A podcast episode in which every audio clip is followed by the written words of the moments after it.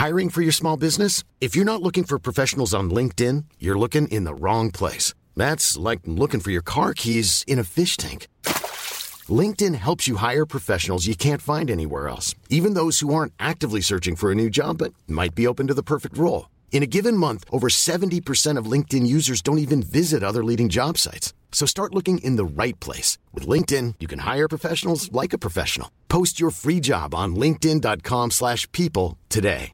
Mom deserves the best, and there's no better place to shop for Mother's Day than Whole Foods Market. They're your destination for unbeatable savings, from premium gifts to show-stopping flowers and irresistible desserts. Start by saving 33% with Prime on all body care and candles. Then get a 15-stem bunch of tulips for just $9.99 each with Prime. Round out Mom's menu with festive rosé, irresistible berry chantilly cake, and more special treats. Come celebrate Mother's Day at Whole Foods Market.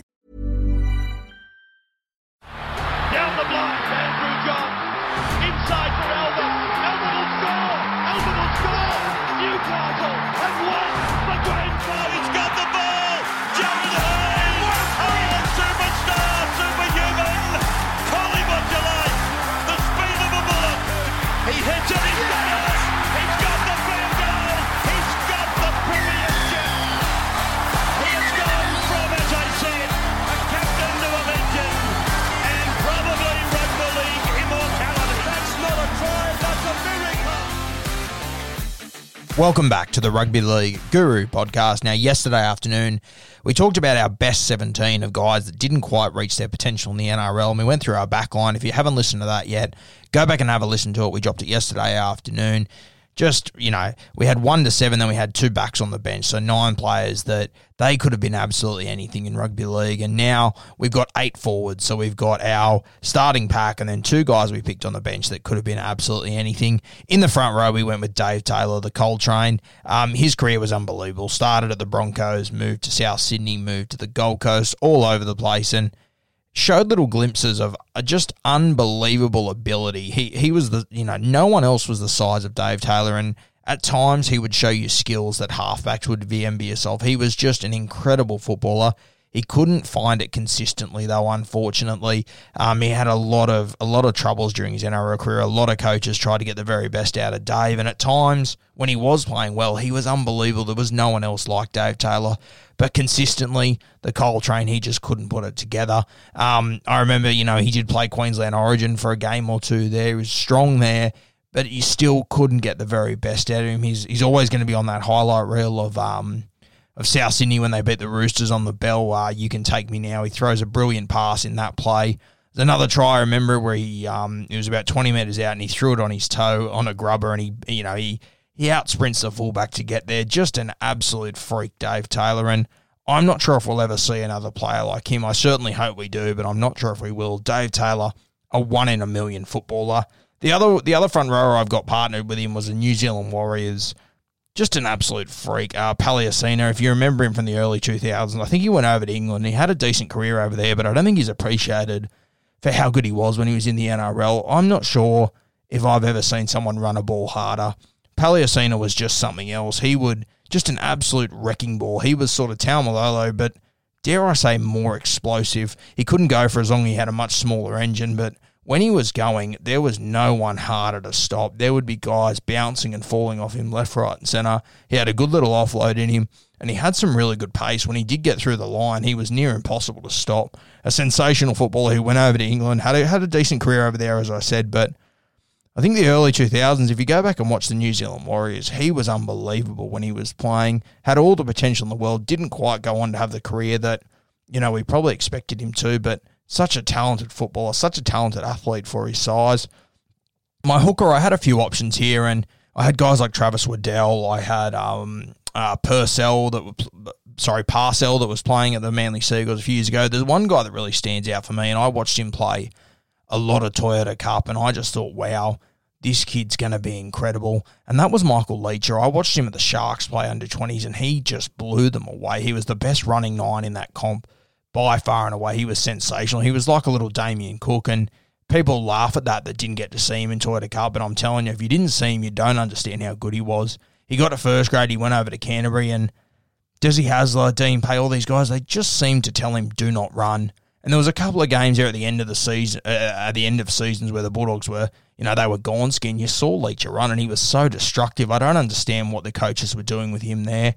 I think he's now playing in uh, Bundy Cup or something, or in, in New South Wales Cup, or I, I think he's in the grade below now, to be honest with you. But when he was in Toyota Cup at the Sharks, he looked like he was going to be an absolute superstar of our game. He still went on to play, you know, 60 or 70 first grade games, I assume, but never even got close to the potential Michael Lichaa should have. He was a real talent that to me was just wasted by poor coaching in the NRL. In the back row, uh, I'm not sure if this one I should have him here or not, but I think in the NRL he didn't reach 10% of his potential, and that's Ali Lauitiiti. Um, described as the Michael Jordan of rugby league, he could do things that other players couldn't even dream of. He was Sonny Bill before Sonny Bill arrived. The offloading ability that Ali had was simply incredible. He was an absolute superstar. The New Zealand Warriors let him go in 2003, I believe, and to this day, I still think it's the biggest mistake the New Zealand Warriors have ever made and will ever make. Ali went over and played with Leeds, I believe, in England, had a great career over there, won a, cup, won a couple of comps over there, but if he would have stayed in the NRL, Ali could have been anything. He was the sort of guy that, you know, the optics coming out of the Warriors was that they thought that he didn't overly care about the Warriors. He didn't care about training, working hard. But from all the players I've spoken to, I had Clinton Toopi on the podcast last year, and he sort of said, look, Ali was just misunderstood. He cared about winning, he cared about training, but he was very blasé, and that's just the way Ali was, but he always performed. And the New Zealand Warriors, I think they were trying to move away from that sort of uh, relaxed, sort of throw the ball around culture, so they let Ali go. But mate, he would have been the face of that franchise for a long time. He would have been a favourite in New Zealand, and he would have been one of the better players we've ever seen, in my opinion. A sensational athlete, a sensational footballer, had all the skills in the world. Such a big loss to the NRL, in my opinion. The other man to partner him is a guy that didn't get as much fanfare, but he's a guy that I watched come through. He came through the Roosters system. Uh, he ended up at South a few years ago. Uh, Anthony Cherrington, a second rower, that he could just do everything, Chero. He was sensational. He's a guy that he played a handful of first grade games, always had injuries, always had troubles, but he was a really talented footballer that I would have in, in this side every day of the week. He's probably the one that gets the least fanfare out of all these guys, but Chero, he was a proper footballer. Came through uh, in the same sort of area as I did in the eastern suburbs, and he was sensational. He could have been absolutely anything. Uh, my lock forward, I went with Simon Dwyer from the West Tigers. Uh, we all know how that en- uh, career ended, unfortunately. A bit like Taniela Tuiaki uh, had all the potential in the world playing at the Tigers and just sort of, I don't know, it sort of flew under the radar how Simon Dwyer went out of our game. But, you know, I'll never forget 2010 against the Sydney Roosters at the Sydney Football Stadium. It's the night that Braith Anasta kicks that field goal.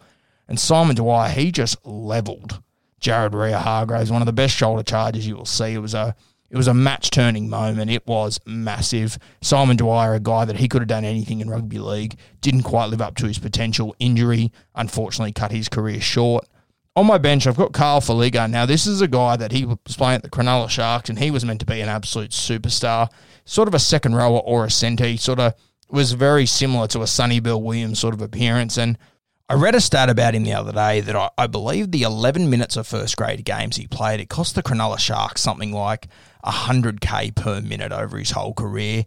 Uh, he didn't end up living up to you know the potential that he had, but I'll tell you what, if you saw him play, which I've only seen really brief highlights of him, but he just looked like he could have been absolutely anything. A guy that I really liked that you know, we all thought was going to be a superstar and just didn't quite live up to it at the Sharkies. I'm actually not really sure where he's ended up since, to be honest with you, but he came in as the next Sonny Bill. He looked like he was going to be an absolute superstar. The other man on my bench is a guy that he sort of floated around the NRL for the last 10 years, and some people rate him, some people don't. I think he was a really good front rower, and that's Luke Page. Now, Luke Page um, was best known when the PNG team was running around in World Cup a few years ago. He was playing for them as the, you know, they used to call him the um, the white Kumul, and he was just a terrier in the front row. I believe he was playing up there at Burleigh, and every single time I saw him play, he was just sensational, and everyone was sort of sitting around going, when is this guy going to make the NRL? When's it going to happen? He played a couple of games here and there, but I don't think you ever really saw his best in the NRL. He's a guy that I think could have had a really long NRL career. There's not many guys that run a ball like him. I'm not really sure why didn't, he didn't kick on in the NRL. It's hard to say, but but Luke Page, he's the last man in this team for me of guys that were massive underachievers. And as I said, I'm not bagging any of these guys. You know, injuries and whatnot they happen, but these guys they just had the rare potential that a lot of guys can only dream of as I said at the start of the podcast yesterday and today, this was an extremely difficult thing to do. I've got 17 there, but as I said, everyone would be able to tell me another two or three guys from their club that we could happily add in here. So much talent in the NRL. And I mean, even just while I've been sitting here, I've you know I've just sort of another ten or so names that I could have had in this side quite happily. I mean, Bill Tupou, he was a sensation. The Fish, Glen Fisiiahi from the New Zealand Warriors, he was massive. Uh, Jackson Hastings is another one. He came in with all the potential in the world. He dominated junior footy, didn't quite live up to it. You had Richie Williams, St George Illawarra, uh, Nathan Gardner from the Cronulla Sharks. He absolutely lit it up when he came into first grade. Anthony Tupou started at the Roosters so strong, won a grand final in 04 sorry, sorry, lost a grand final in 04, played for Australia, played for the Blues, but didn't quite live up to it up there. A more modern guy is James Segeyaro. He had all the ability in the world, just bounced around from club to club, never really found a home, never really owned a nine jersey wherever he was. Another forward, you know, Tom Learoyd-Lahrs down at Canberra, he went to the Storm for a little bit. He was an absolute sensation. Rugby league, we have so much ability in our game, but you know, we have had a culture of, you know, having a bit of a party scene to our game. So, you know, a lot of guys get distracted, they get sent off the rails. A lot of guys just have injuries and it ends their, their career in an instant. I mean, this is why these guys are out here trying to get the most money they can for each contract. That's why loyalty's almost dead because it's a short career span and you have to try and take advantage of it. It was really tough picking this side. I got the backs that I dropped yesterday. Go back and have a listen to that. The forwards that I dropped today, some absolute sensations that as a rugby league fan, I wish they all would have played 15 years and I could have enjoyed their careers and see them live up to their complete potential, which could have been absolutely anything.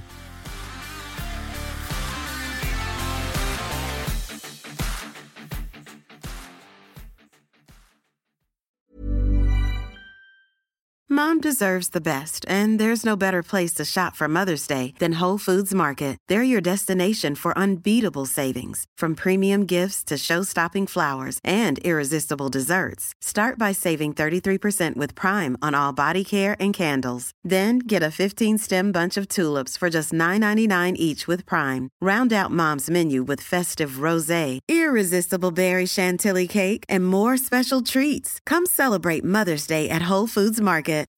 When you need mealtime inspiration, it's worth shopping Kroger, where you'll find over 30,000 mouthwatering choices that excite your inner foodie. And no matter what tasty choice you make, you'll enjoy our everyday low prices, plus extra ways to save, like digital coupons worth over $600 each week. You can also save up to $1 off per gallon at the pump with fuel points. More savings and more inspiring flavors make shopping Kroger worth it every time. Kroger, fresh for everyone. Fuel restrictions apply.